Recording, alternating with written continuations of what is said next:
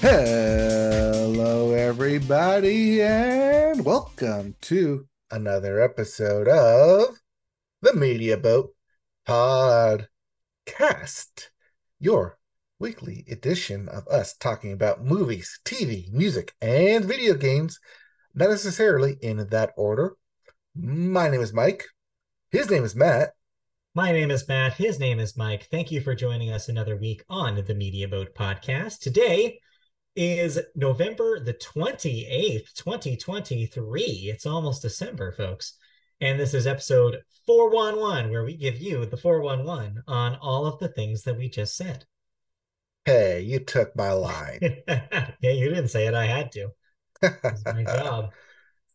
So, yeah, we got a lot of stuff to stuff to talk, talk stuff to talk about today, if I can talk. Uh, so yes, let's get into it. Yes, we do. And let's get right into the music section. Start the music section with the Billboard, and we start the Billboard with the Hot one hundred. And the hottest song in the land is "Lovin' on Me." And I don't know what I'm doing with my hands here, but you can't see it because it's audio. Uh, "Lovin' on Me" by Jack Harlow. Yeah, I have not heard this, and nor do I want to. I have heard of Jack Harlow. Well, yes. He is the basketball guy. Basketball guy? From White Men Can't Jump. That Jack Harlow. Oh, the re the remake. I forgot about the remake. It's funny because that was this year. What a long year. We'll get to t- we'll talk about we'll talk about a long year in a bit here at the end of the show, but before that, yes, uh, if you want to stick around to the end of the show, which you should do anyways, we will be breaking down um, our holiday plans. But if you still have plans to listen to "Cruel Summer," guess what? You're not alone, because it's number two, Taylor Swift, "Cruel Summer." Uh, at three, "Paint the Town Red" by Doja Cat. Uh, and then at number five is "Snooze" by S Z A. You missed one. I did not miss one. I am not going to acknowledge number four until it is December. I'm sorry to break it to you, but we have to say all five of the Hot one hundred, whether we agree with their placement or not. Okay, at number four. They call that the Morgan Wallen rule. The Morgan Wallen. Yeah, at least with Morgan Wallen, I go, that's a Morgan Wallen. We have to acknowledge him. Hey, you but here, like, like once that. we get into Christmas, once we get into December, although now I'm going against my own, like, house rule yeah. of I don't acknowledge any Christmas themes until after Santa comes down uh, Fifth Avenue. Oh, he's been here.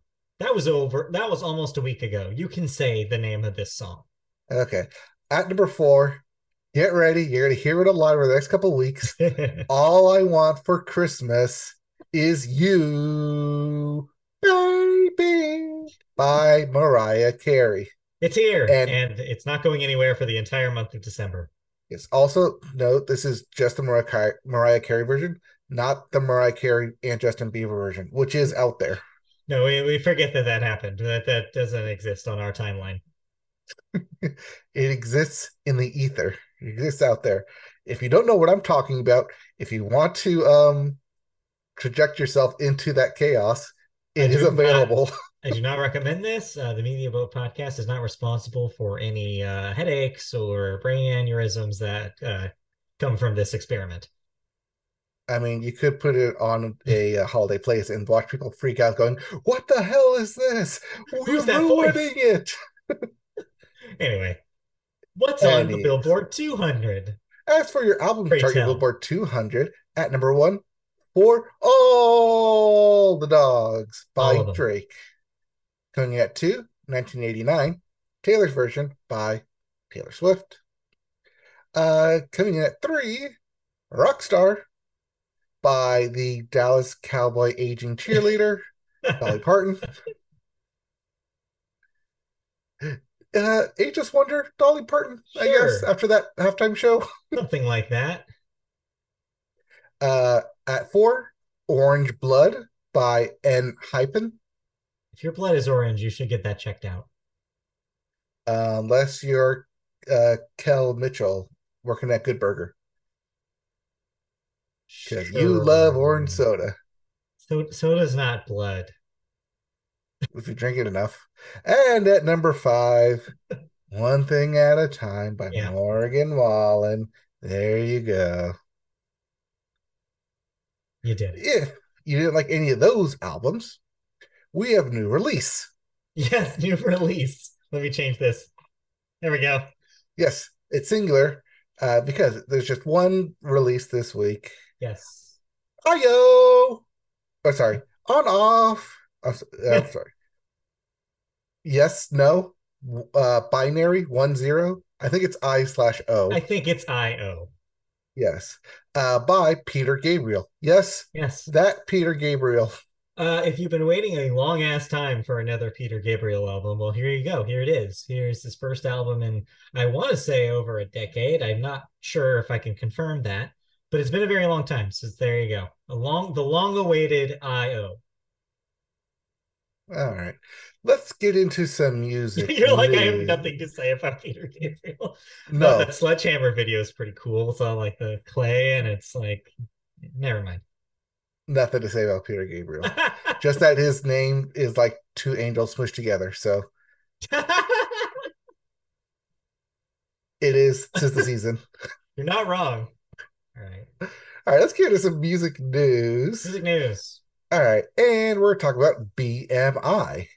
And body mass no, index. And it's not your body mass index. It's Damn not. It. Okay. Get out of my head. Stop stealing my jokes. Uh, we're going to start with B M I's transition to a for-profit model um, as it takes the next logical steps forward on Tuesday, as a New Mountain Capital-led shareholder group announced a majority growth investment in the organization, along with ASCAP, uh, which remains nonprofit. B M I is one of the two largest performing rights organizations in the U S. The deal is expected to close by the end of the first quarter in twenty twenty-four. Uh, B M I's president and C E O, Mike O'Neill, will continue to lead the company along with the leadership team following the closing, according to the announcement. New Mountain, or New Mountain Capital, will acquire the company from the shareholders who currently own it. Those shareholders must approve the sale. Um, so, as the story mentions, this is not the first big change B M I made. Uh, the first one was that they decided to become a for-profit company. As you know, ASCAP, its biggest competitor, um, is not for-profit. Um So what this basically, this story just does is like, it's natural that a for-profit company would get bought because there, there's reasons why you would want a bigger fish to buy it, more capital coming in, more money flowing, more things you can do with said money. But here's where the potential issue is, is that music rights publishing should not be a for-profit business. Let's be real. There's a reason why ASCAP operates the way it did, and the reason why B M I, B M I operated the way it did before this. So naturally, songwriters are terrified by this, because if you have your catalog under B M I licensing, B M I now seems like a riskier investment because they're now going to take more risks with their money. And that means with your songs. So I see a lot of artists on Twitter and other social media saying, hey, if you're on B M I, maybe move your shit to ASCAP, because this become this has now become an unpredictable gambit. Because who knows? We've seen what venture capital does in every single other situation. It never leads to good things. I mean, the only reason it doesn't lead to good things is because they're trying to make a profit yes. off something that was already non not for profit. It's not. It's like someone trying to invest money into this podcast. We are currently not for profit. No, we're not. We didn't make a cent off. This oh, sorry, thing. no, we're sorry. We're not not for profit. We're no profit. We're no profit. Yeah. We're not even a, yeah, we're not There's an a difference N G O, there. Unfortunately. But anytime, um, anytime a venture capitalist comes in and injects money, they expect a return, especially within a year to three years. Yeah, it's not going to look If good. It even goes to five years, that's when they start looking to sell, yeah. to sell it again, and then sell it again, part of a five to seven year plan. Yeah. I've been through several of these with companies. Mm-hmm. So does not look good. It's not a good thing that this is happening. The only people this benefits are the shareholders who get to reap the benefits of this sale. That's literally all it is. Right. They get to reap the benefits of the songwriters' work that they yeah. put in, because they put the money in, and the money apparently costs more or means more than the actual work that goes into writing a song. So anyways, yeah, I wanted to talk about this because this actually hit right before we recorded last week. This is technically a last week story, but I wanted to sneak it in mm. so we could talk about it. Uh, because, yeah, it sucks. And, yeah, uh, move your shit to ASCAP is, I guess. ASCAP is more than just the hat that I wear on my butt. So since it's been out for a week, any other, like, additional news has come from this? Just, like, ski sloped right past that joke. You're just like, shh. Right past it. Oh, no, I let it sit for a beat, and then I moved on. Give me one beat. All right, let's move on. Uh, well, I give you two beeps. Um, you don't have any. You don't have it ready. You don't have a soundboard.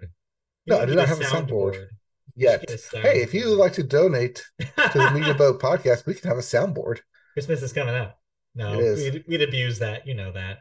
All right, oh, yes. Let's move on to our second story. Uh, yes, our second story has to deal with the mysterious Hall and Oates. Are they mysterious? Well, sorry, there's a mystery. About... well, there was a mystery, but it's been solved. Okay, so the mystery of why Daryl Hall obtained a restraining order against John Oates of Hall and Oates has been solved, at least in part. Now that part of the case has been unsealed by a Tennessee judge who previously ordered all details to be kept under wraps.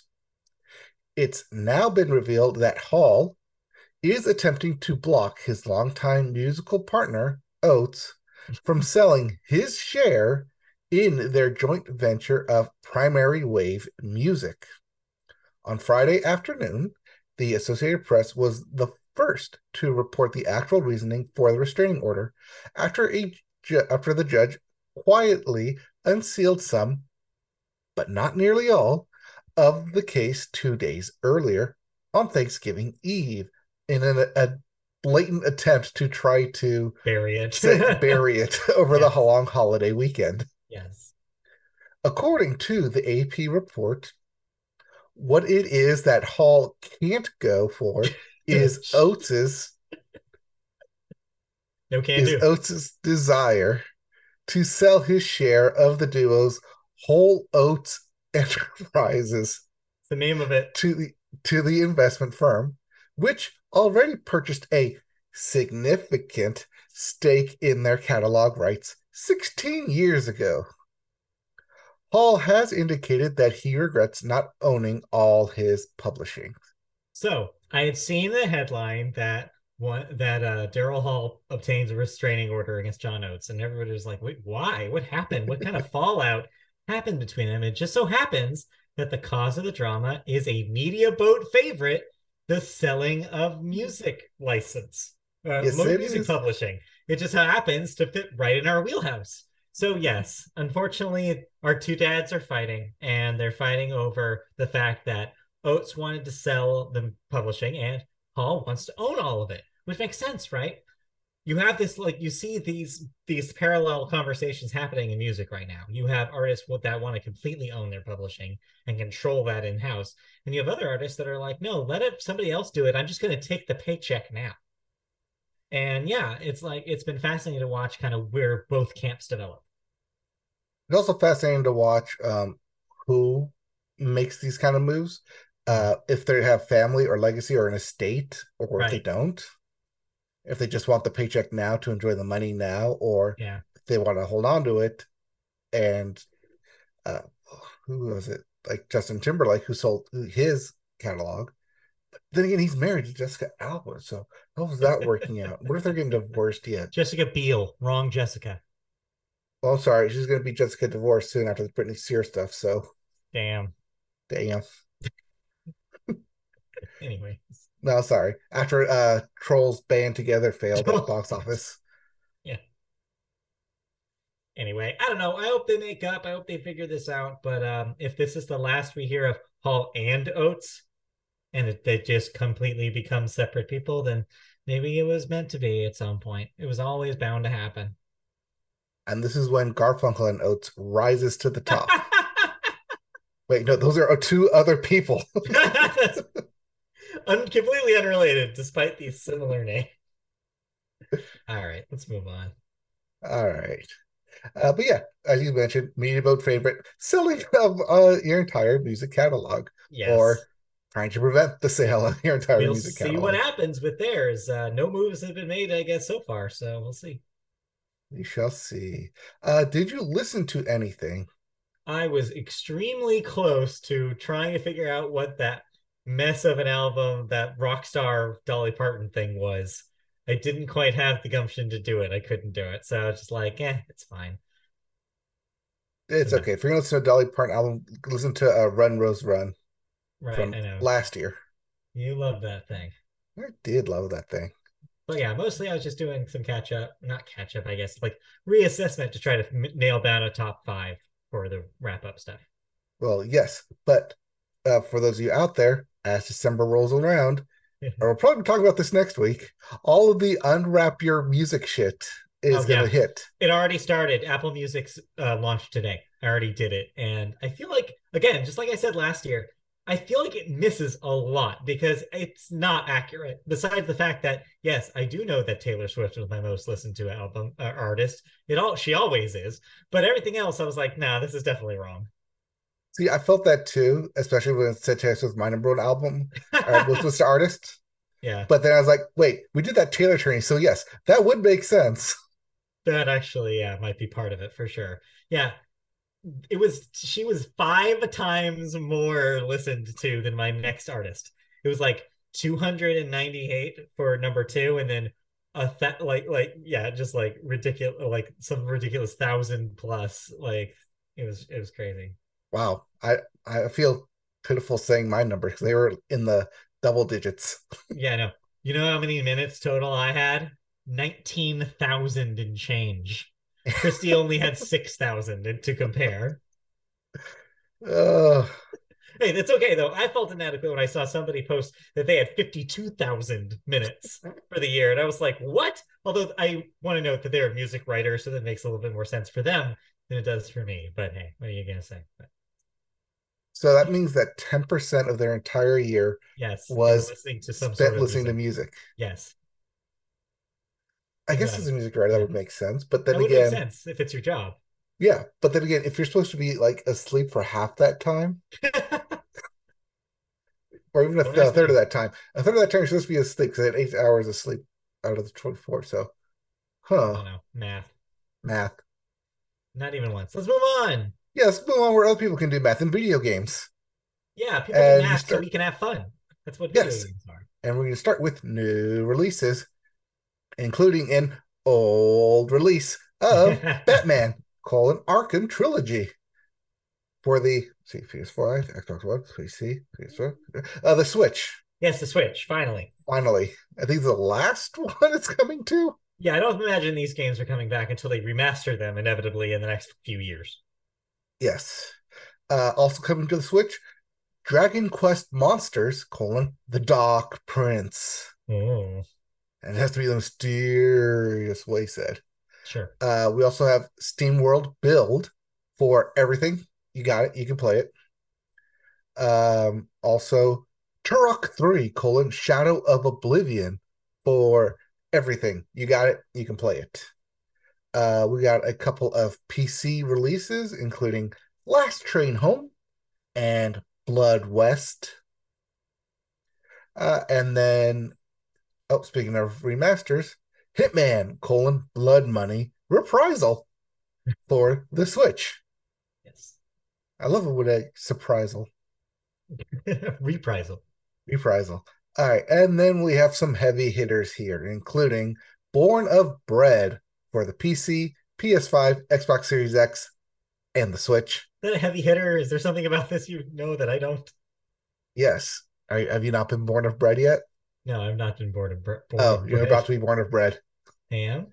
Yes, because it's coming this week. Okay.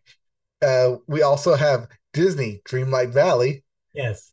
The one point oh release version. Well, yes, it's the, the one point oh release. It's out of early access, is what they're saying. Yeah. Uh, yeah, I don't know.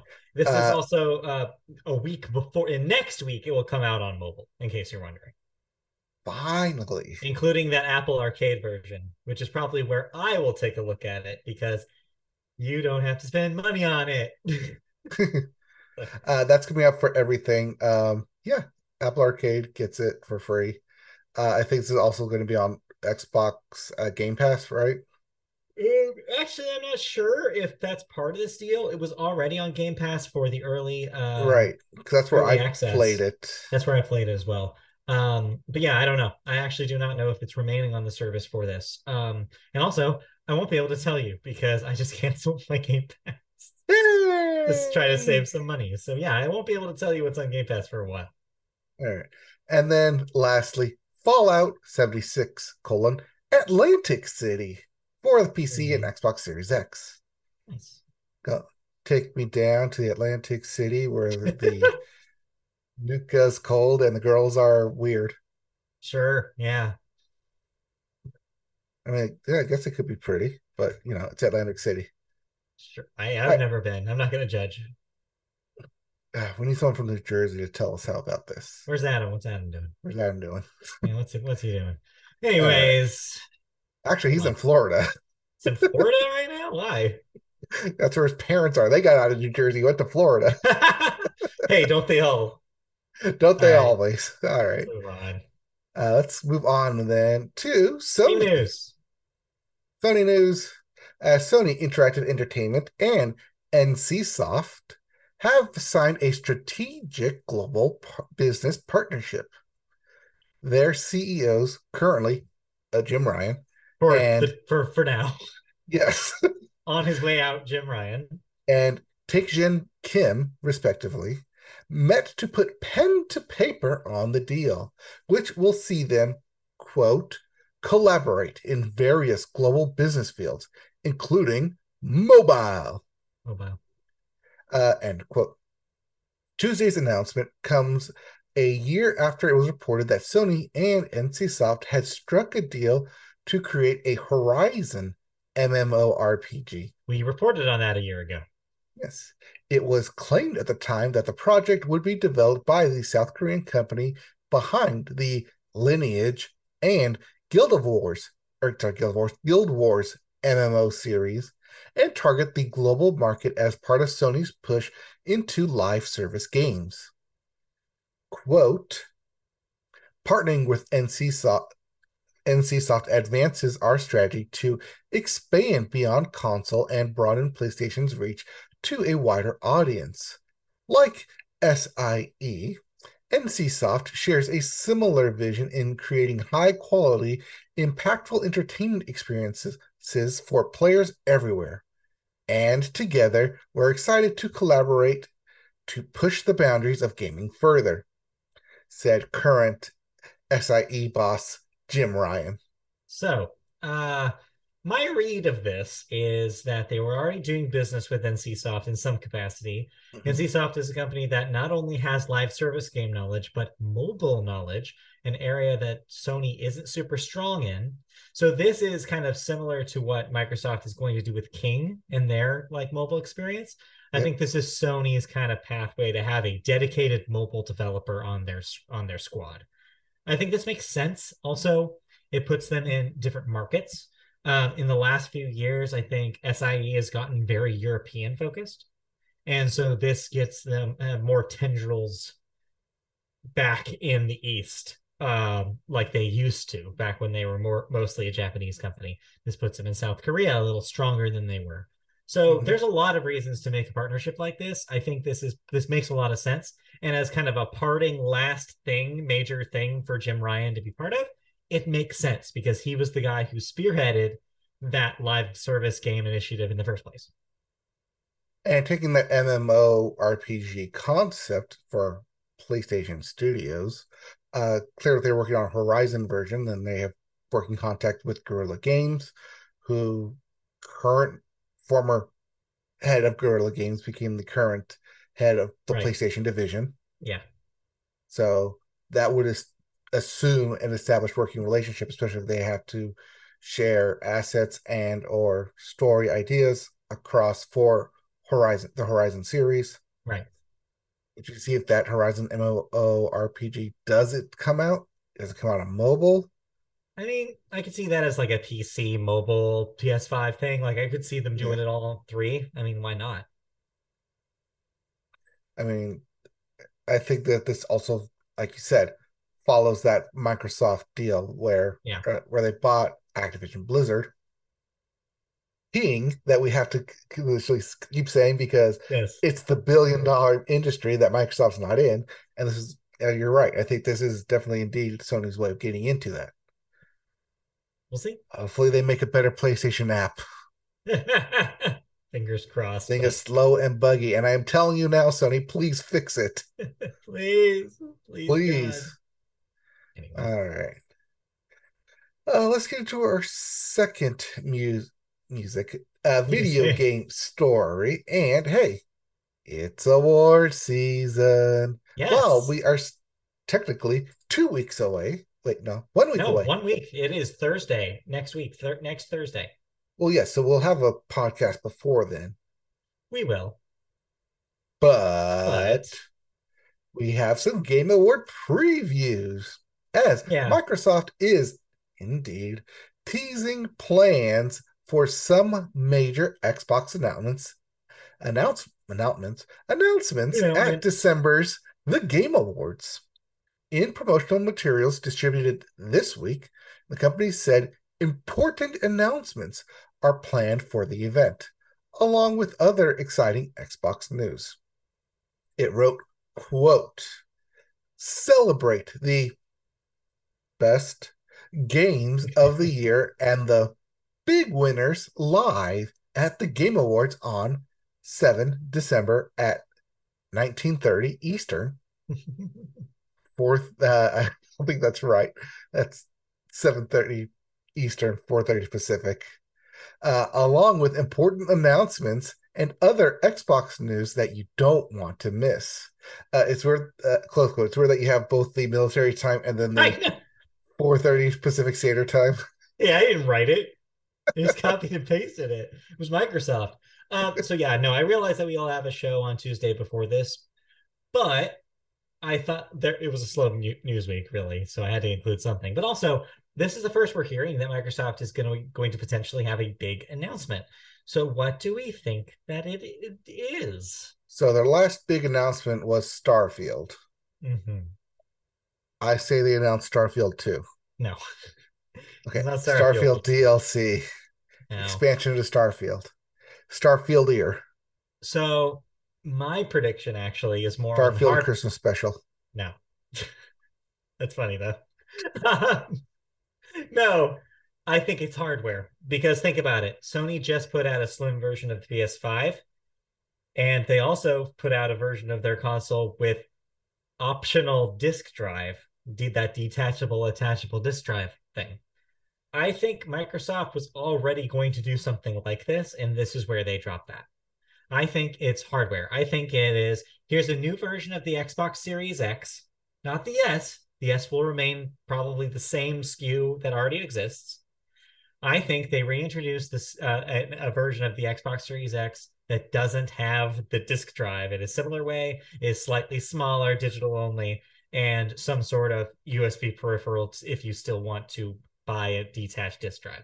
I think that's what they do. It's not called the Slim, it's just called the Series X, and you just have and and and that's it'll go on sale in January. So they're going to confuse their customers even more by calling them both the Series X, but one with a disk drive and one without a disk drive.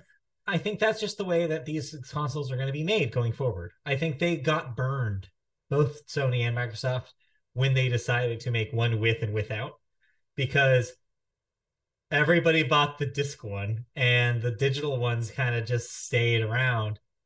The model is going discless, I think, going forward. I think it's just, yeah, there's no reason for them to keep paying for like the Blu-ray rights, which they do have to do every time they make a box with them.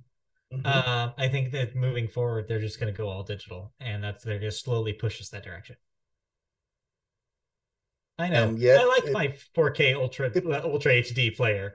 I, I, know, I like having it, it that pushes as an it towards the discless society that X, that uh, Xbox, Best Buy, and Walmart are going towards, and just yeah, you can't buy discs anywhere.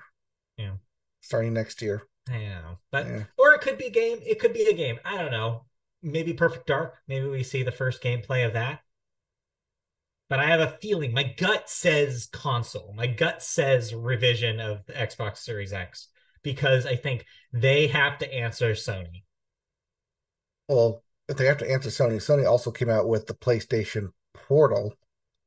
Yeah. Do they make a mobile version? No, because Xbox Live Anywhere works already on mobile and on everything. And they also have an agreement. They have a uh, partnership with, um, uh, bu- bu- bu- what's the other one that's not the Steam Deck? The the the ROG Ally? Yeah, or, yeah, they have, they have an agreement with NVIDIA too for the um the uh what do you what do they call it? The GeForce Now.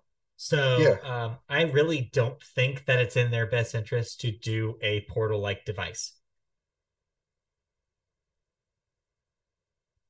We'll I mean, see. we'll see. We have ten days a week. I keep looking at November seventh. I know that's wrong. Less less than a week. Less than a week, or a little, it's or a little over a week. A little, a little over a week. week. Yeah. By the time you're listening to this, it'll be a week. Or, if it's in the future, it'll be available right now. Save that. Save right. that energy for later. Yes, that goes uh, later. Yeah, I mean, we'll see. Uh, but uh, as of I'm right warming now, up, I'm warming up the, the cadence for it. Yeah, and then next week we can talk about more kind of broadly what kind of announcements we expect from the Game Awards. Yeah, especially uh, when we should be seeing like previews like, hey, here's a little teaser. Be sure or to leaks. tune in on the seventh. Yeah, or and potentially leaks. leaks. Yeah, which uh, could leaks, happen. The leaks, the leaks. The leaks. All yeah. right. Did you play anything? Uh, just more Fashion Dreamer. It's my daily game now. I pop in there, make an outfit of the day, an utada, if you will, and um, dress some people, and then I call it. Like, you know, I, I basically spend like an hour in it every day just doing some outfits, and it's great. I love that game. Um, if you're following us on media boat, on twitch.tv backslash media boat, you notice that I went uh, live this past Sunday as I cleaned up and platinumed Spider-Man two. So that's officially checkmarked off my list. Time to jump in and do the ultimate version. Or wait until New Game Plus. Uh, maybe wait. Yeah. But hey, have fun doing it. Uh, I did realize that towards the end when I was doing the cleanup that while there was some stuff that I missed, I pretty much did a lot of it like going through the story, which probably meant why it took so long. Uh, about twenty, twenty-nine, twenty-seven hours to platinum. So probably could have done a bit faster in twenty-five if I really wanted to speed through it. But yeah, hey, I enjoyed my time. Um, it's fun. It's an enjoyable story. And talk about that next month. We will. It won't take very long, folks. But yes, before that, though, let's move out of video games and talk about television as we move into the second half of the show here. And we always start television with the Sports Corner. We start the Sports Corner this week uh, with a little sad story about a little coach on a little team named the Panthers on a little league named the N F L. He hasn't had a great... The little coach that could. Yeah, he, he hasn't had a great season, uh, Frank Reich. Reich or Reich? Frank Reich. So I said it right Reich. the first time. Okay. Yeah, you said it right, yes. Uh, yes, well, now his season is over prematurely as the Panthers have fired him only eleven games into the current season. What, do you think this is deserved? I mean, considering that we had the ongoing joke that Bryce Young, the quarterback of the Carolina Panthers, had not won a game until ten weeks in, and then even then lost the previous, lost the next game. Um, I'd say it's one, kind of well-deserved. Two, we saw this coming as he was just fired from Indianapolis and then immediately got another head coaching job. I don't know what they were expecting, but like we saw, like, I guess people weren't paying attention to the Colts, unlike me, uh, what happened in Indianapolis under him and how they plummeted to the bottom real quickly and got a top pick, only to go to the Panthers and, once again, plummet to the bottom, except this time they're not going to get a top pick because they spent it getting their current quarterback Bryce Young and instead traded to the Bears. So now the Bears have a top pick next year. Mm-hmm. Yeah. Uh, but yeah, eleven games into the season, this is technically the second fastest firing into a season. um, that honor goes to nine games into the season of uh, Mister Fisher. Mm. Not that Bobby Fisher. Yeah, no, no, no, no. Different, different Fisher altogether. Yes. Uh, yeah, I mean, it's sad, but um, maybe he'll find another team to get fired from. Uh, maybe he'll go to the college route. Maybe he'll be an offensive coordinator again somewhere, because uh, that's what he was beforehand. But hey, uh-huh. maybe head coaching job is not for you yeah. at this point. Might just not be very good at it.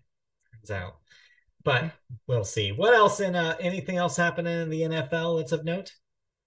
Um.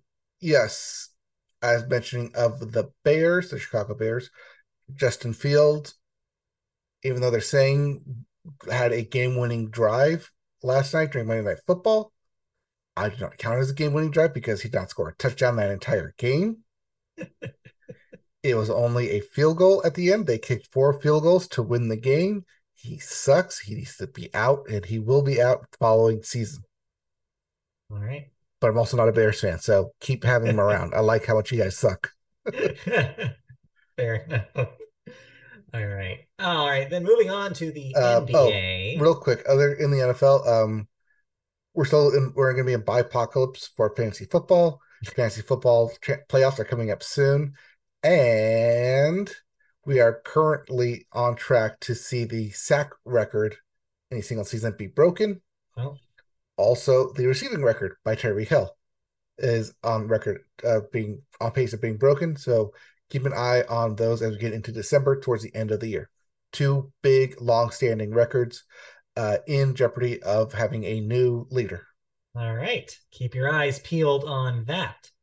Also, keep your eyes peeled to see those crazy floors as the N B A in-season tournament wraps up. We have the Pacers and the Lakers, both four and oh, have clinched their in-season tournament divisions. Yep. The, they will continue for the next two weeks, and I believe the finals is December tenth uh, in twelve days. So uh, that's in two weeks. We won't have a championship round next week, but we'll have it the following week when we record. Got it. And then you don't have this little tidbit here, but I saw this on uh, Twitter last night, that as of... Oh, LeBron. Yes, yes, LeBron now has the most minutes played in N B A history. Is that correct? Uh, yes, this was in the same game that he broke his streak of having at least one rebound in a game. Wow. Ever since he started, he's had at least one rebound, except this past game. So that streak is officially broken. Uh, then again, I don't know if that was ever counted as a streak. It was a really fun stat. Yeah, I think but, it's more like a fun fact. Yeah, but along with that, you can say, hey, it took him until um, playing the Longest, is longest tenured, mm-hmm. not longest tenured, the most minutes on yeah. a court, right? To finally not have a rebound. There you go.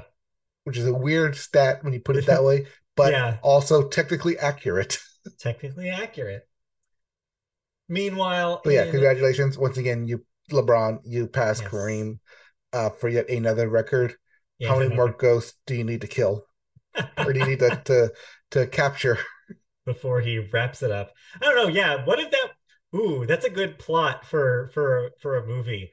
What if super superstar basketball player is literally being haunted by the spirit of the most famous Hall of Fame players in his game, and they're and the only way he vanquishes them is by being the best in every category, and it ruins him?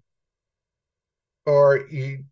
Or just a superstar basketball player has a um, Christmas Carol-like yeah. dream before the uh, Christmas Day game that he's going to play in, and thus like break the records of these famous people. This is this is good. This is good. We're on to something call it here. Uh, a Courtmas Carol. No, we will come up with a different name, but solid idea. I'm glad no one listens to this podcast. No one take this idea. No one take this. We're going to write it this down. This is ours. Envelope. We're going to put it in an envelope. We're going to send it to ourselves. We're going to take... We're going to take our own credit. Anyways, put that in your pocket. Keep that for later. Let's move on. Um, college football uh, continues. The N C double A title games uh, include the Pac twelve, number uh, the sixth seed Oregon versus the fourth seed Washington. The Big twelve has the twentieth seed Oklahoma State versus the seventh seed Texas.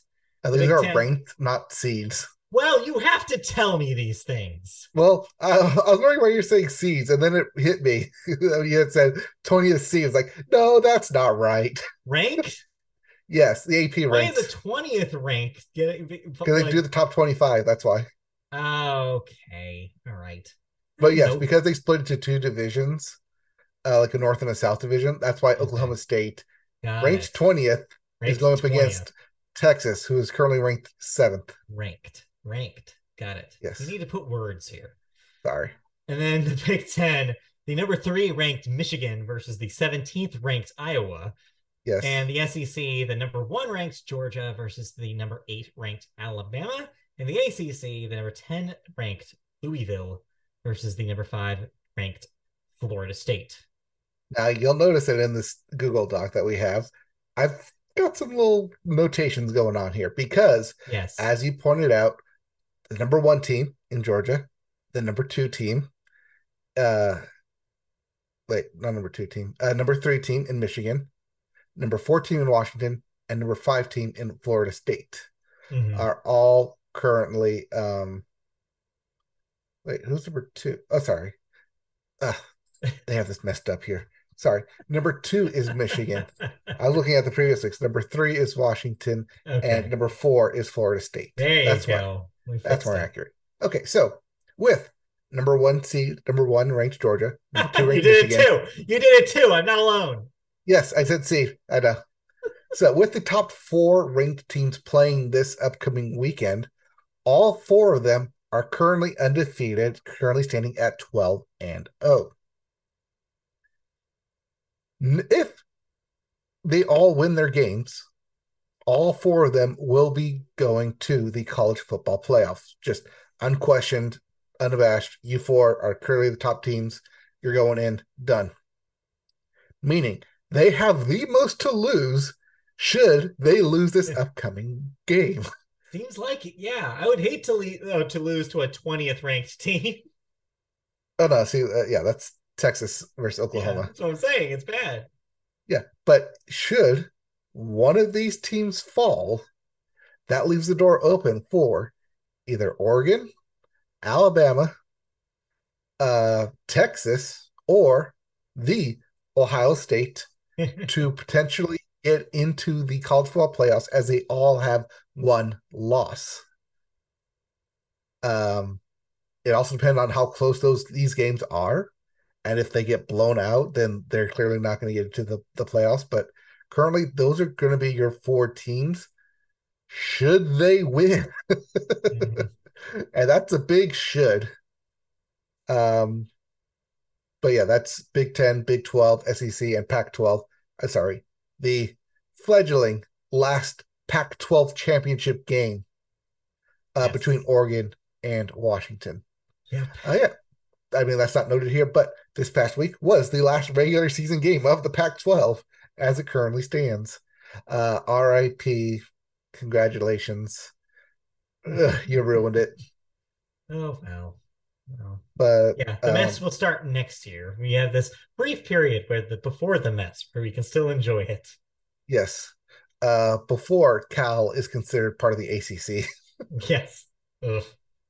We'll figure it uh, out. Anyways. Um, anyways, last bit of note here in the N C double A games, that uh, the Big twelve game, even though Texas is not, I think Texas has to win and then by a big margin, and then someone has to fall of those four teams in order for them to be get the, the nod.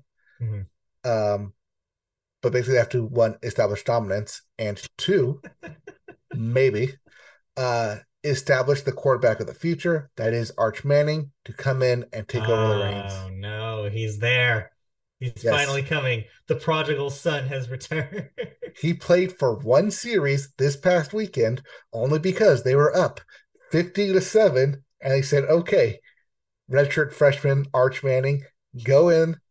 You have one series. We'll see what you can do. Hey, hey, hey quick question. Uh, go ahead. Do this with a straight quick face. Answer. Yeah. to, the person that is trying to vie for his spot, is that his arch rival? It's funny you say that because technically his arch rival is Mister N I L himself that we talked about two years ago, Quentin Ewers. Oh, wow. Okay. when yes. he forego, forwent his senior year to go to the Ohio State a year early to cash in on his N I L deal. And then he left the Ohio State and went to Texas. Okay. So yes. So yes. We are talking about his replace his rival. His arch rival. Yes. All right. Well, I look forward to hear more about Arch Manning in the coming coming. And week. I look forward to eventually having him on my fantasy team. Well, good luck with that. Let's move on. Any, uh, any other sports uh, news before we move on from sports? Uh, hockey continues to hockey. It does. Uh, nothing of interesting. Ha- oh, one thing of interesting happened this week. Uh, sorry, today oh, I saw one this thing of interesting. Yes, because uh, I saw it literally like uh, an hour ago. Uh, for former Blackhawk and former retired Blackhawk Patrick Kane, who went underwent like uh, surgery. And like basically called it quits last year, is back. He signed a one-year deal, not with the Blackhawks, but instead with the Detroit uh, Red Wings. And mm. people are up in arms going, what the hell are you doing? uh, but yeah, Kane is now the ninth-time All-Star. Patrick Kane is now a Detroit Red Wing. All right. So... that's the big hockey news. That's the biggest happened. Hockey news. Any yeah. other, anything else? Uh, anything else? In sports? Oh, technically not a sport, but this past weekend, um, we had the Thanksgiving Day dog show. Yes, not a sport. No. Uh, but the, um, okay. Who won? It was uh, Stash. Yes. Who um, I believe, what kind of dog, what breed of dog is Stash? Uh, no, not the not the French Bulldog, Winston. That was last year. That was last year. Yes.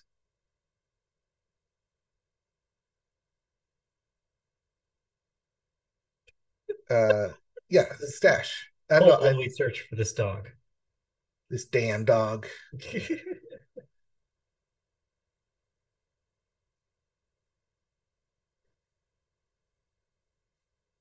yeah, because Stash was a.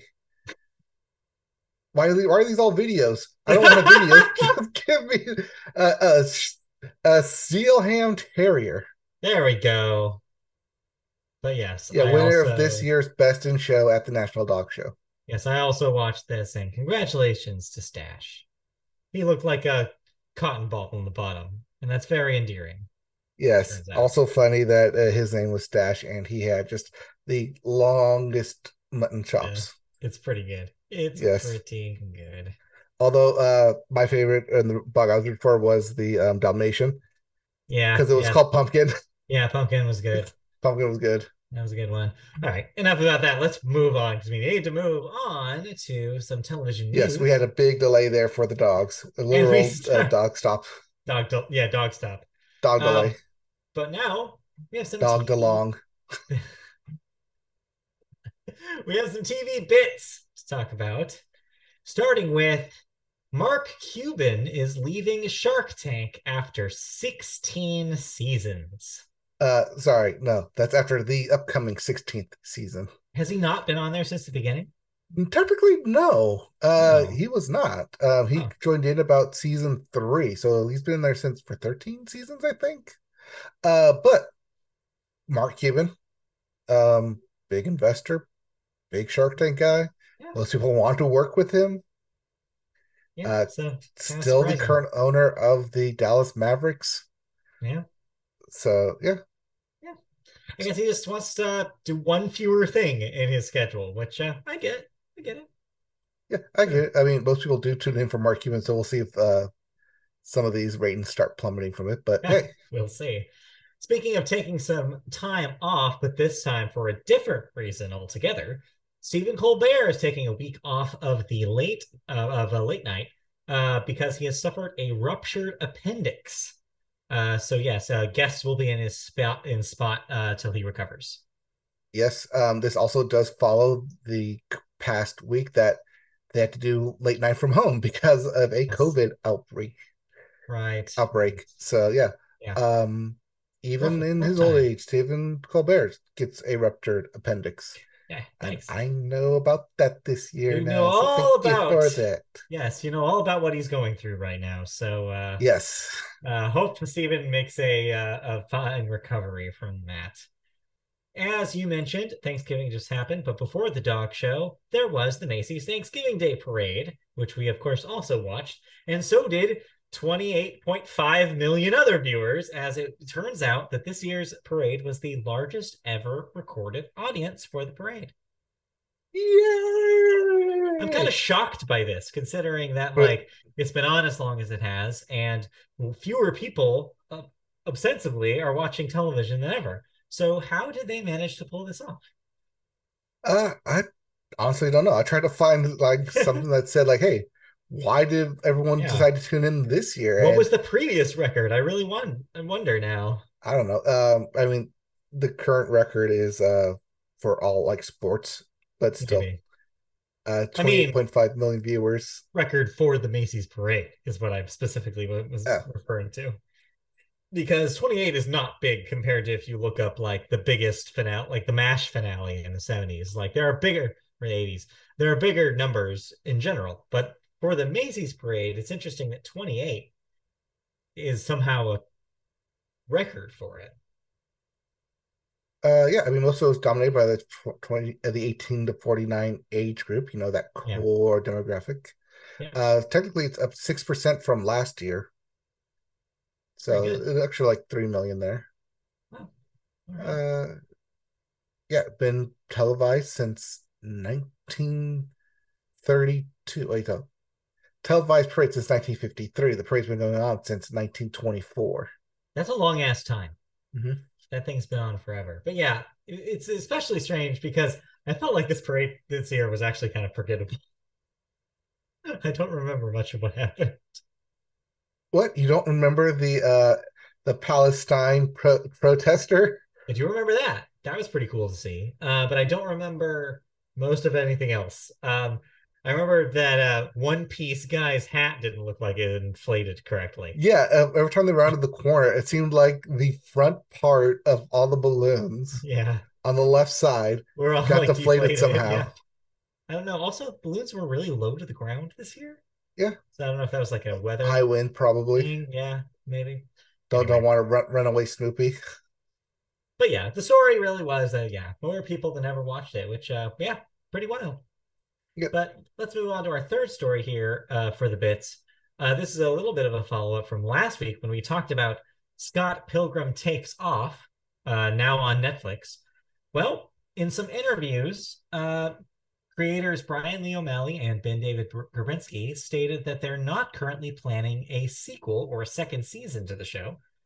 They intended it as a one-and-done kind of thing. But of course, they can't make any like, you know, predictions about what might happen. Anything can happen, but they are getting it established as of now. There is no plans for a season two. They're getting out of the way, saying that they used all the concepts they wanted to do yes. into this one season. They yes. currently don't have anything working on anything else that they want to kind of mull over, or bring in for a second or third season. Mm-hmm. Bless you. Thank you. uh, it's also um, said that it would take about twenty different miracles for them to even make a follow-up yeah. to this. So I believe that is what we got, and I'm okay with that. Yeah, I believe it, and uh, the, there, there are a couple things about that. One, I think it's fine. I think it works standalone, despite the uh, little silly tease at the end of the credits. Um, I think that it makes sense to, for this to be its own little story. I just hope, for the love of God, that they do a physical release at some point, because mm-hmm. I know it's Netflix and they don't tend to do that for all of their stuff, but this seems to be an exception to me. This feels like it should be an exception. If there's a physical version of this, I think that's fine, because I worry that sometime down the line, they will not have this available for us. And I want to have at least the ability to own it. Um, so yeah, but otherwise, this decision makes sense. It is its own story, and it did what it meant to do. Yeah, I mean, yeah, like I said, follow-up from last week, we talked about, our, if you want to hear our thoughts on Scott Pilgrim Takes Off, yes, take a listen to last week's episode. Or, or uh, take a listen to, to like four yeah. episodes in the future. Where we'll be there again. For now, that'll do it for T V spoilers, bits. Or yes, foreshadow, spoilers. But yes. Oh, for sure, for sure. But uh, we, we do have one story, one more story in T V news, and it's all about some Squid Games. Specifically, that's a good that's a good Chiron. Yeah, specifically Squid Game colon The Challenge, the new game show based on the Squid Game Squid Game Squid Game uh, concept that's on Netflix. Well, three contestants are super happy with their experience on Squid Game colon The Challenge, and are threatening legal action against Netflix and producers after claiming they were injured during the filming of the game show. The contestants' allegations concern their experience shooting the show's opening game, Red Light, Green Light. A British personal injuries law firm is representing two na- unnamed players who say they suffered hypothermia and nerve damage while shooting in cold conditions in the U K. The game was filmed at Cardington Studios, a former Royal Air Force base in Bedford, during a cold snap in Britain. And Netflix confirmed at the time that three of the four hundred fifty-six players required medical attention. Quote, contestants thought they were taking part in something fun, and those injured did not expect to suffer as they did. Now they have been left with injuries after spending time being stuck in painful stress positions in cold temperatures, end quote. Yeah, I'd say that they probably have a case here. Mm, do they? Well, none of this says, none of the concept of this show says to me, you will suffer hypothermia. Yes, you might be in compromising positions. You might be doing strenuous activity, but none of that to me says, oh yeah, by the way, it's going to be freezing cold in there. Well, no, honestly, I'm stuck with the first sentence of, contestants thought they were taking part in something fun. Uh, did they oh, watch Squid Game? This is... Are you saying this is user error? That like yes, this like, is user error. Why? Why how, did you? How think do you get that... injured playing Red Light, Green Light? Like the concept is you move, red, green light, red light. You stop. How you stop is up to you. That feels like user error. I. I mm, I don't know. I still feel like they have a case. I mean, there are certain things you expect. There are certain things you don't expect. I think that their specific injuries fall under non not expected. I think that that was not something that they signed up for. At least they, they fall under non-contact injuries, though. Yeah. Well, I'm not a lawyer, so I can't tell you what that actually means for the case. But right, but I do also expect them to bring in the other four hundred fifty-three players and say, sorry, fifty-two players, because one of them's going to win and be like, I had a great time. So the other four hundred fifty-two players and be like, how was your experience playing Red Light, Green Light? Well, seeing yeah, as they probably yeah. didn't go further than this. I would imagine. I don't know. We'll see. Uh, We'll see how the case goes, if they if they seem to agree or disagree or what. I mean, it'll be interesting to see what happens. I mean, the fact that we knew about this previously, a year in advance, because Netflix came out and originally said that, yes, three people were injured, yeah. or three people needed medical attention, meaning hypothermia, it was cold, they got the attention needed, what have you. So Netflix knew about this. Just here we are now, now that the actual episode is out, or episodes, that now a lawsuit is being brought forward. I'm just saying, contrary to what we were told in the nineties, illegitimate lawsuits, frivolous lawsuits are rarer than you think. And I think mm-hmm. that they still have, they still have, potentially have a case here, but we'll see what happens. We'll see. Uh, okay. But anyways, but let's talk about the other here, yes. two hundred, four hundred fifty-three people. Yeah, the real user error was that you watched Squid Game colon the challenge on Netflix. Uh, tell me how, you, if you were put in a compromised position. Uh, well, see, that's the thing. With Squid Game, the initial setup is that these are people in compromised positions financially. Right. So they have to participate within Squid Games in order to basically make money, get the money, erase their debt, like pull themselves out of whatever financial stress they have. Yeah.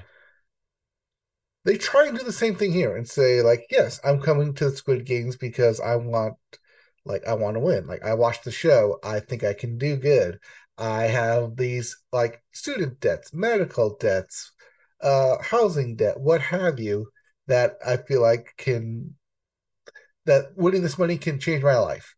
Which, when you put it at ten thousand dollars per person, uh, it comes out to like forty-five, four point five million dollars on the line. Uh, yeah, four point five million dollars is a lot to change your life, like, immediately. Oh, yeah. But then also, you're kind of missing the whole point of what Squid Games is. I mean, yes. Uh, I mean, yes, we knew this when we talked about, like, this even being floated as a concept. It's a bad idea. Yes. Let's get that, let's uh, make that clear here. It's a bad idea. They should not have done this. Well, yes, it's a bad idea, but also just the games that they have them do is they try and, like, make it as faithful to the show as possible, while also not putting in anyone in any type of excessive strenuous activity where physical harm is encouraged, let's say. Um, much like with red light, green light, you don't have to touch anyone else. You just have to move forward, stop, move forward. Um, the second game being the um, candy game. Uh, it's all, like, internal. Uh, like you and the cookie trying to get it out. And then what would have been the third game of tug of war got changed because you can't have physical altercations with the contestants.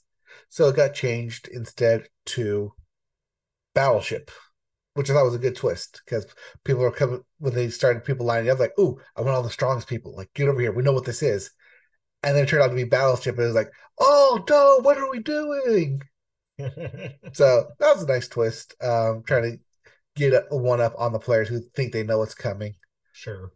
Uh, but otherwise, just the commentary that they make between the games of, wow, like, that person lost. Like, I don't know what I'm supposed to do now. Like, yes, you knew that was going to happen. You knew, you know, you're not supposed to make friends here. That's the whole point of it, that eventually someone's going to stab you in the back. And yes, at any point, players can get eliminated for anything. It's all a game. It's all continuously a game. And yet here they are, just be like, wow, I didn't expect that. Like, you know what you signed up for. It's the one thing you expect. People, like, yes, they're not dying in front of you, but at the same time, they're getting eliminated. You can't, like, what's the point of forming these bonds if you know four hundred fifty-five of them are going to lose? Yeah. And you may be in one of those four hundred fifty-five. You have a better odds of being in the four hundred fifty-five losers than you do in being the one winner. That's how math works. Yeah, turns out.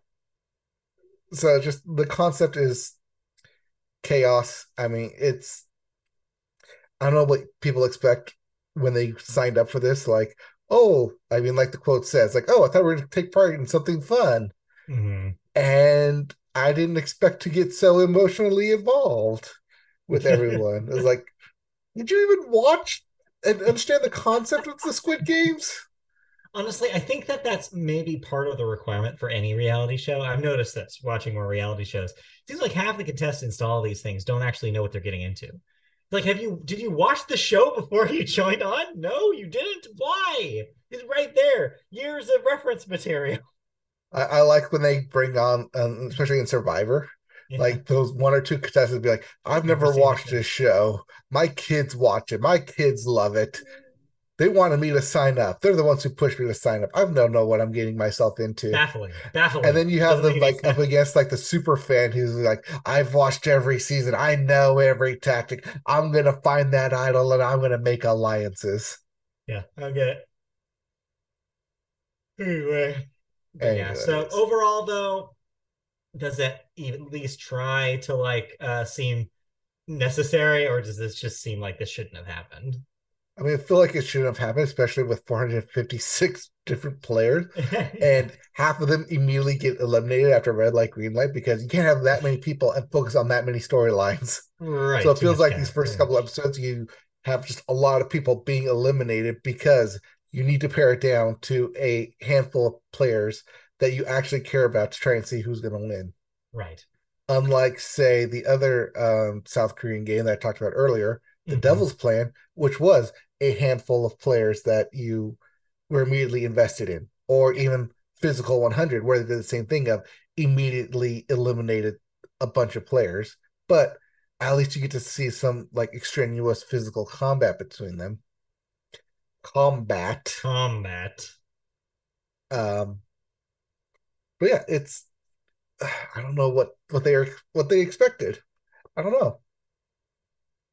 It's, it's just by one thing I like, watching is like whenever they cut away from the games, they just always talk about like, I can't believe this is happening. I don't know what to do. Like, th- like the game is real. It's like, of course it's real. What did you expect? Yeah. Well, anyway. Anyways, let's move on. Uh, you watch something else though that's completely different.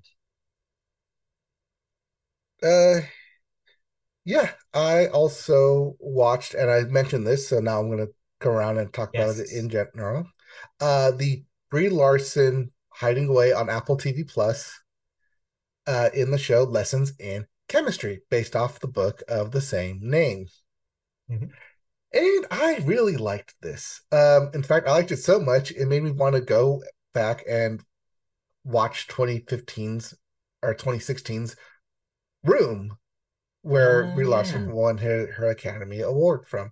Because right. I was like, yeah, I like Brie Larson in this. She's definitely a good actor. And I was pretty like, you know, yeah, she's pretty good in this. And I was like, yeah, let me go back and watch like the thing that like actually won her the statue. I was like, oh yeah, she is good in this. Because you know, it's been what? Oh god, that was six years ago, seven years ago now. Something like that. So yeah, it's uh but not about Room, talk about Lessons in Chemistry.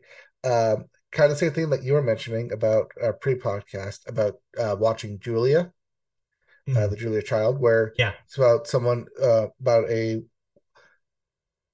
female icon uh, on T V in the fifties who cooks and basically speaks and has a good relationship with her um, audience, but is being overrun and overthought by um, producers, male dominant chauvinistic producers. But here's the kicker, and what makes it interesting is that she's not a traditional um, cook. Mm-hmm. She just does it because it helps calm her, because cooking is a science, and she is a chemist. Right. Thus, Lessons in and Chemistry. Lessons in Chemistry. Yes. Yes, the title Lessons in Chemistry. Yes, right there. Uh, both her being a chemist, but also chemistry in the kitchen, but also chemistry and reactions amongst the people in her life and her friends and people in uh, throughout her life, and the connections that the connections and reactions that happen at times, because it is based on the book, very circumstantial. I will add that oh, this person just happens to have had a, a previous relationship with this other person who now has a current relationship with this other person, and they're all tied in together. Mm-hmm. So at times it does get into very much that, well, this seems a bit too convenient, don't you think? But then at other times, especially at the very end, when you get through uh, the eighth episode, really short, only eight episodes, um, that, oh, what I thought was going to be it turns out to be a twist at the end, and I'm kind of glad that I didn't see it coming. But also, like, it does make sense as to, like, why everything was built upon, built upon, built upon. Um, it's a good show. Probably a good book. I didn't read the book. Um, it's just sitting next to me when I saw it. But uh, yeah, it's a fun show. It's a quick show. I don't think there'll be a season two in this, especially with the way they ended. It just seemed very finality of we're just going to do the book. This yeah. isn't going to be like um, all was it uh, Million Little Fires? Oh yeah, uh, yeah, on Hulu. That sound like four seasons past the book. Right. Uh, it feels like this is just going to be about the book. They wrapped it up. Um, the little girl in this, the daughter who plays Mad, excellent in this thing. I expect more from her going forward. Um, expect her to be more of like the go-to kid of give me that kid, give me that girl, and to like make that jump to um, movies, kind of like the Dakota Fanning of her generation. I could see that happening. Real good. Um, real good acting. Like all the story beats here, like all the sets design, takes place in like the late fifties. So you do have mm-hmm. there is that running line of like the racial integration and like the freeway projects.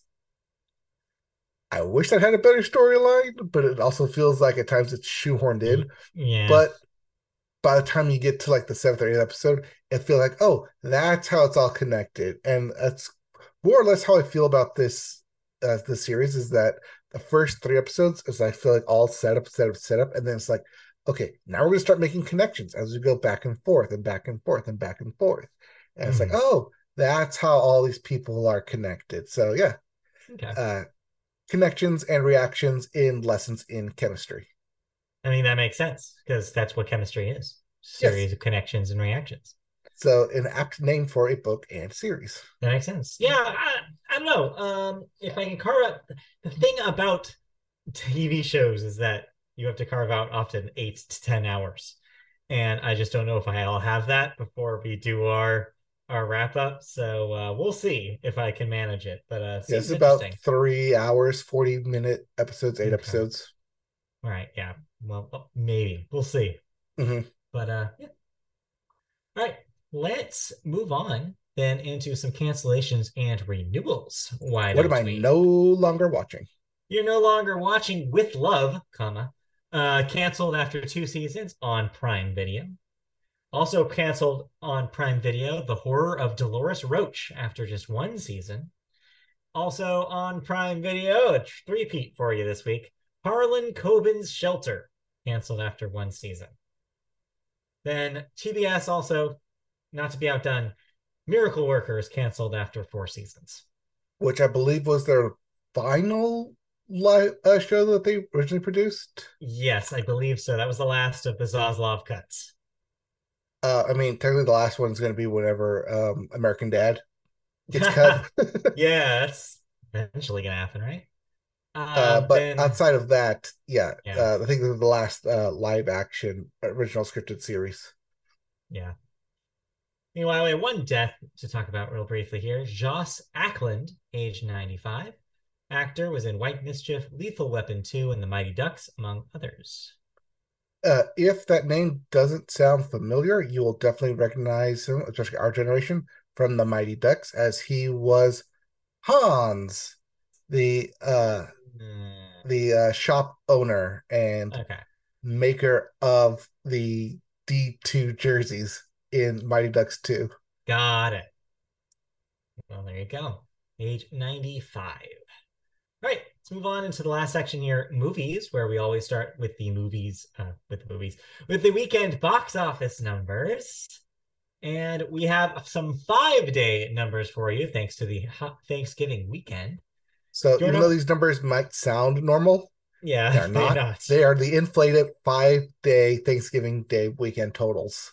So benefiting from that extra time, at number one is The Hunger Games, The Ballad of Songbirds and Snakes, with forty-two million dollars this week. That's at a ninety-eight million dollars domestic total so far. That will cross the one hundred mark. Yes, guaranteed. Number two, Napoleon with another with a thirty-two million dollars debut this week. Number three, Wish with a disappointing thirty-one million dollars debut. Disney needed that to be better, but like I said, the word of mouth isn't happening. Mm-hmm. Positive buzz is not happening yet. Number four, Trolls Band Together, another disappointing week with only twenty-five million dollars. That's at sixty-four total. And round out your top five, Thanksgiving on Thanksgiving for ten million dollars this week with a twenty-four million dollars total. The other debut this week, The Holdovers, way down at number seven with three point seven million dollars. So not a great week for movies, but not a great year for box office. And, and when you think about it. Uh, no, just a quick note that the, especially the uh, movie theaters are hoping for a big December Christmas kind yes. of showings. Yes. But that is mainly going to be bolstered by two Warner Brothers films, Wonka yeah, and Aquaman and the Lost Kingdom. Yeah, and Warner Brothers also had the one big win of the year, Barbie. Uh, so they're already doing okay. But Disney, Disney this year is just a shell of its former self. We joked on this show how several years in a row, Disney movies were in the top, like, what, four out of the top five films of the year for a while there. Mm-hmm. They had a crazy streak. That streak is over. Yep. This, this year ended that streak. It did. Uh, Brutally. I mean, I guess you could say both the writer strike, actor strike, and COVID yeah. combination Just killed combined. that streak. So, yeah, Disney really needs to rethink. But for that, we do have new releases this week. Two new releases coming out on first on Friday. First of all, the one that everyone will see, Renaissance, colon, a film by Beyonce, continuing what I'm dubbing the year of the concert film. Um, so, yeah, if you want to see Beyonce's Renaissance tour in, and you didn't get one thousand dollars tickets, hey, here's an opportunity. And then also this week, Silent Night, which, of course, a Christmas-themed horror movie. So, uh, yep, with an nice. apt Christmas-themed title. Yes, makes sense. Silent Night. Very funny. Let's jump into some movie news. And of course, this time of year means award show, award season begins here. That should be an exclamation point, not a question mark, because it's more like we know it begins here because the Gotham yeah. Awards. Also, that should be their their tagline, Gotham yeah. Awards. Award season begins season here. Begins here. Because yes, the Gotham Awards happened. Past Lives was your big winner on Monday evening, taking home the top prize for Best Feature. Meanwhile, acting honors were won by Charles Melton for his supporting performance in Todd Haynes' May December, starting what some people on Twitter uh, noted the Riverdale to Academy Awards pipeline, which we're very excited. Here in this household, we're very excited uh, for, for Charles Melton and his uh, award chances. Then also uh, Lily Gladstone for her lead performance in The Unknown Country. Meanwhile, and not for her performance in Killers of a Flower Moon. Right. C- c- crucially. Um, also, At- Anatomy of a Fall was able to win Best International Feature and Best Screenplay. Netflix's Beef walked away with awards for Breakthrough Television and Outstanding Performance in a New Series for Ali Wong. A V. Rockwell won Breakthrough Director for one thousand one, and A Small Light won Breakthrough T V Over forty minutes for Nat Geo. Hey, I'm happy hey. for that one. Yeah, you got you, you liked that. Yeah. So uh, the first seeds of award season. We'll see whether or not this repeats going forward. Uh, as the, the, the season goes on, we'll track those favorites and see what their chances are in the Oscar discussion. Yep. But right now, if you're looking for early talks, Past Lives is the current um, go-to, basically standard that everyone's going to be going up against now. So, um. When are Oscar noms? They happen sometime this month, right? They happen, I want to say, on the twelfth. We talked about this last week, I think. Okay, twelfth. All right, look forward to those. Yep. One movie that's already been in the Oscar discussion um, ahead of ahead of uh, the nominations here is Killers of the Flower Moon. In fact, you just mentioned it yourself. Um, it's in the news, though, this week for other reasons, uh, altogether unrelated to the film itself, but related to oh, Robert De Niro. Right. The Oscar nom ballots were sent out because of late, because of the actors and the writer's yeah. strike. Right. Um, the nominations will be on January twenty-third. January twenty-third. So not this yes. month and next month. Got it. All right. Well, anyways, back to Robert De Niro. So in a speech uh, that he read during Monday's Gotham Awards, he discovered that the speech he planned to give had been altered. Apple, the film's producer, was responding to feedback from the filmmaking team that wanted the actor's remarks to be centered on the movie and not to include comments about the current political climate. That's according to a source. De Niro, who was on hand to present Killers of the Flower Moon with the Gotham historical icon and creator tribute, criticized the award show and Apple. Quote, "I don't feel like thanking them at all for what they did," he said. "How dare they do that, actually?" A revised version of the speech was delivered to the teleprompter less than ten minutes before the event started with the new text, which omitted explicit references to Donald Trump. It instead had De Niro reference how, quote, "watching the news today," unquote, makes it clear that, quote, "we actually are living in a post-truth society," end quote. De Niro did get a chance to level his criticism, reading his remarks from his phone. Quote, "Lying has become just another tool in the charlatan's arsenal," De Niro said. "The former president lied to us more than thirty thousand times during his four years in office, and he's keeping up the pace in his current campaign of retribution. But with all his lies, he can't hide his soul. He attacks the weak, destroys the gifts of nature, and shows disrespect, for example, by using Pocahontas as a slur." And I'm sure it goes on from there. But uh, yeah, the important part to know is the Gotham Awards, unfortunately, um, did not tell... or Apple, the producers of the film, did not tell De Niro that his speech was being altered. I think that that's pretty messed up.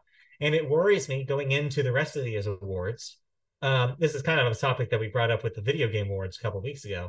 But yeah, same thing goes here. Like, this is going to be an opportunity for a lot of people to have a, a moment to mention their feelings about major political things, whether it be Donald Trump, whether it be what's happening in Gaza, whatever it be, whatever.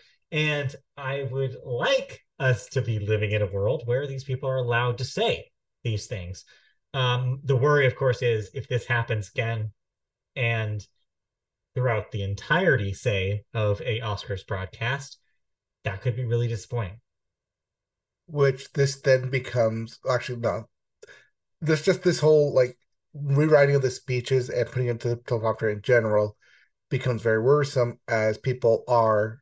our presenters are told beforehand what it is they're going to say. They usually work with the writers to say, hey, this is especially with Robert De Niro, who worked on Killers of the Flower Moon, mm-hmm. is going to be presenting Killers of the Flower Moon, saying, right. This is what I'm going to say about this film. Right. This is what I'm going to say as it gets accepted for the historical icon and creator tribute, only for it to be immediately removed and him not being told. I mean, he literally pulled out his phone and read his own copy of what he was originally going to say. Yeah. Uh, but, yeah. It's just, just messed up. One, it's messed up. Two, it's messed up that I did for this film in particular because right. the film itself is about silencing Native Americans. Right. Not say that Robert De Niro is a Native American, but just say that the whole concept of the film yeah. is about silencing a certain voice. Speech is important, and the ability to speak out when there's oppression or when there are a cavalcade of lies or if there is a mistreatment of an office. Like, all these things are important to talk about, and this is an opportunity for people to talk about them and get everybody talking about it because of it. Even though these people, you know, have certain amounts of power, they don't have that much power. Obviously, they, there's a lot they can't change, but what they can do is get a conversation started, and that's where change happens. But you can't start a conversation if you're literally being stifled and quieted. So yeah, I'm hoping this doesn't become a trend. I'm hoping this conversation that's happening about Robert De Niro's speech gets this to so not happen in the future award shows that we're looking forward to. We'll see. I understand where the Apple's coming from because the that section of talking about the former president has nothing to do with the film yeah. itself that he's presenting. Or but does it? the concept of it. Yeah. The concept of political figures lying to people yeah. is indeed what the film is about. That's one of the core themes of Killers of the Flower Moon. Right. So anyways, we'll see what happens. Fingers crossed that these guys don't make that mistake again. All right. Last thing before we move out of T V news, one little T V tidbit, little nugget, or sorry, not T V, movies. Movie tidbit for y'all. If you happen to have missed the Eras Tour, the Taylor Swift Eras Tour film, in theaters, don't worry, you'll get another chance to catch it at home for rent. Yes, Taylor has confirmed that on the thirteenth of December, aka her thirty-fourth birthday, Uh, the Eras Tour film will be available on so, uh, services such as YouTube, Amazon, uh, where you can rent films. Google, so Apple, platform, where you're able, yeah. And you'll be able to rent, not buy, rent a ver- new version, a new expanded version of the Eras Tour film. It includes three songs not included in the theatrical release, including The Archer and Wildest Dreams. I'm forgetting the third one at the moment. And but, why uh, she is not calling this Uh, the Eras Tour Taylor's version is beyond me. She's keeping that for the one you can buy. Anyways. Or with the extended, extended, yeah, extended, version. extended. Because yeah, this, this is the Eras Tour, uh, the concert film extended yeah. version, not yes. Taylor's version, like it should be. So it's a stopgap measure when it doesn't answer is the two other burning questions, which is: is this coming to streaming ever? And two, when can I buy it on disc? And for now, those questions will remain unanswered probably for the rest of the calendar year. We'll find out in twenty twenty-four. I mean, we all know that she's doing this because she needs more money, right? Yeah, she needs so much. She's she did, poor. She didn't make enough of the one hundred seventy no. whatever million dollars uh, no. at the box yeah. office that it did. Yeah. All right. Did you watch any movies this week? I've been watching Christmas movies. That does not count. Technically, it does. I watched Jingle Jangle. For the first time. That's not a twenty twenty-three release. That's a twenty twenty release. Yes. Also delicious uh, food from Trader Joe's. But yes, tell me about Jingle. Also a drug in the Riverdale universe. Jingle Jangle is so many things. But yes, Jingle Jangle the film. Oh, no, I'm not here to talk about it. I'm just yeah, saying well, that good. I watched it. Okay. Well, anything in twenty twenty-three that you watched? Uh, no. So I watched a film uh, from twenty twenty-three. I'll be very brief here because I know we're We should be done. Mm-hmm. Uh, but what I will say is minor rebuttal. This is something that you had talked about a couple of weeks ago. I ended up just watching on a whim, uh, No Hard Feelings. Oh, okay. I, I thought you were going to watch Ruby Gilman, Teenage Kraken. No, Ruby Gilman, no. Teenage, Teenage Kraken, Kraken. Ruby just, Gilman. Every time, I just can't unhear it. No, yep. I watched uh, No Hard Feelings. I think you're wrong. Oh, you think it's good? I think it's all right. Um, okay. I actually was, I went in thinking it was going to be this raunchy sex comedy. I thought it was going to be predictable, and it surprised me on both counts. I think it actually has a surprisingly uh, strong emotional heart to it. I ended up really caring for the characters. I do have to say the weakest part is Act Three. I think it ends really weird. There's a, I mean, the ending ending is fine. I think that there's a weird patch from like, if I was talking script wise, from like page, let's say one hundred to one oh seven, it's kind of awkward. And I feel like it gets there. And then when it finally gets over that hump, I think it ends, ends pretty well. But the first two acts, I think, are actually pretty good. I think that's a good script. Again, minus a few pages down the uh, near the end. I thought it actually subverts a lot of things that I thought it was going, a lot of those cliches that you spoke about when you were talking about it in ways that surprised me. I don't think it was super predictable. I think that it plays around with the audience's expectations of what they think the film is and doesn't give you what they, what you actually think the film is, except for like a couple of exception scenes. Like, yes. Is there a scene where you have to watch a guy barf into a toilet? Yes, of course there is. Is there a scene where he punches somebody in the in the, in the throat? Yes. Those do exist in this film. But what also exists in this film are some really surprisingly tender moments. Some, some surprisingly deep conversations between characters that I didn't think were going to go in the directions that they did. Also, it's a script that thinks you're smarter than you would think it is. Than you, than like most films of the same kind are. It doesn't telegraph when it could. It actually, it, the dialogue is smart enough to let you fill in some gaps, I think, in a lot of places. And I was pretty shocked with the quality of the writing. I think we watched two different movies. I think we did. Uh, or that, or I've watched more movies than you, and the uh, the movies that uh, they're the, the things of the tropes that I think are cliche are new to you because you don't watch those kind of movies on a regular basis. Mm, I don't know about that. Uh, what I will say is, um, yeah, I was surprised with it. I think it was funnier than I thought it was going to be. I thought it was better than I thought it was going to be. Minus, like like I said, that speed bump in Act three. Uh, but other than that, um, yeah, I was surprised with how much I liked it. Okay. So, um, Maybe I, that was the goal all along, to lower your expectations. No, they were pretty low, I will say. Uh, so, yeah, anyway. But yeah, I just wanted to mention that. All right. It won't be on my my end of year list, though, just to assure you that, that we're not going to have to talk about it again. That's okay. But that does bring us to a yes. good topic for the next ten minutes as we wrap up here. What is, is, or will be the yeah. plan going forward for end of the year lists? So in the past, um, our year in the, our end of the year lists have spanned the month of December, and this year will be no different. We will be recording shortly and be uploading every week a new episode of our wrap-up series. If you're new to us, basically each wrap-up episode takes one of our categories, for example, film, and has both our top a recap of the year, our top story that we determine of the year in that category, and then our individual top five lists of our favorite things from that category. So, for example, favorite movies of the year. We'll be doing that for each category each week of December, leading to a final week of December. I believe that that will work out. Uh, does that math work out? Let's see. Sunday. Yep.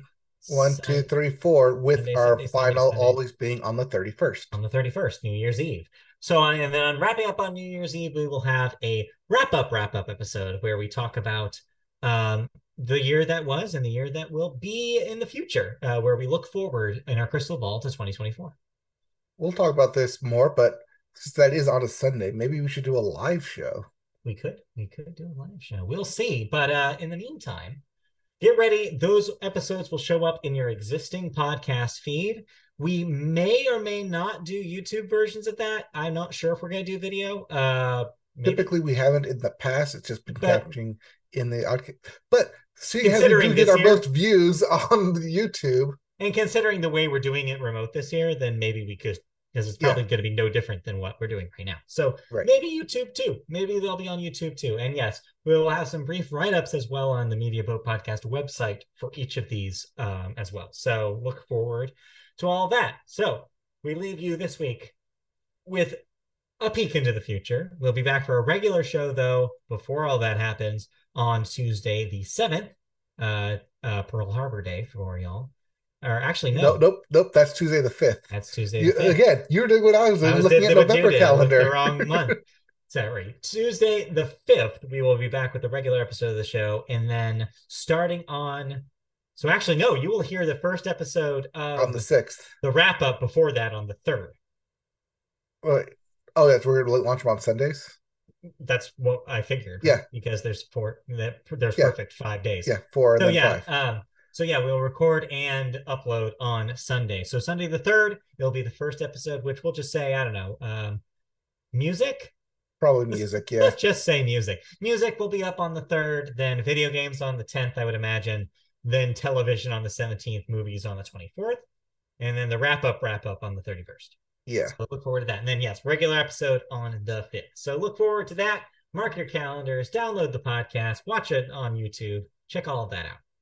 Yep, uh, you'll be getting more news, more thoughts, and definitely more of us as we get into December next time so, on the Media Boat Podcast. Check it out now. Bye. All right, bye.